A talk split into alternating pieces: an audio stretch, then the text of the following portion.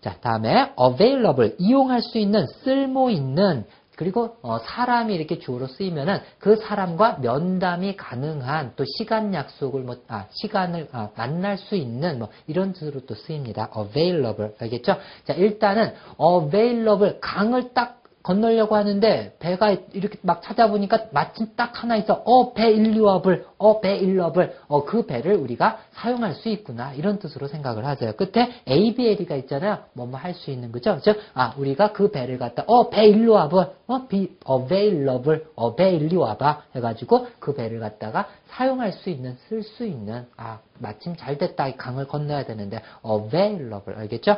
그래서 토익에서 문제로 굉장히 많이 나온 그러한 단어입니다.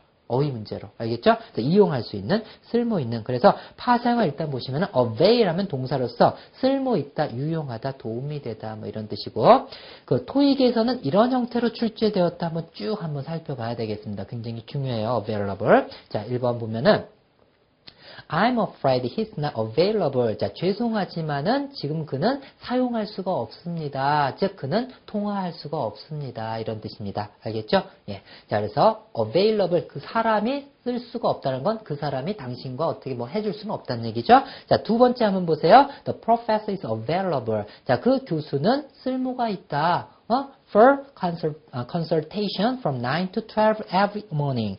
자, 매일 저녁 9시부터 12시까지 상담을 위해서 쓸모가 있다. 즉, 상담에 응하실 수 있습니다. 이런 뜻이죠. 그죠? 자, 그리고 세 번째 보시면은 available 그 부분만 한번 보세요. and 다음에 and only first class is available. 그리고 단지 자, 1등석 만이 available 하다, 쓸모 있다. 즉, 1등석만 밖에 없다라는 얘기죠. 이런 식으로도 문제가 나오고, 4번에 are you available now? 자, 당신 지금 쓸 수가 있습니까? 내가 쓸 수 있습니까? 즉, 당신 지금 나와 면담할 수 있습니까? 알겠죠? 네, 그리고 당신 지금 시간 있으십니까? 이런 뜻이 되는 거죠. 자, 다음에 5번에 we don't have any rooms available. 이용할 만한 어떤 방도 갖고 있지 않다.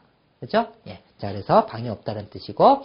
자, 그리고 it is no available for 115 dollar.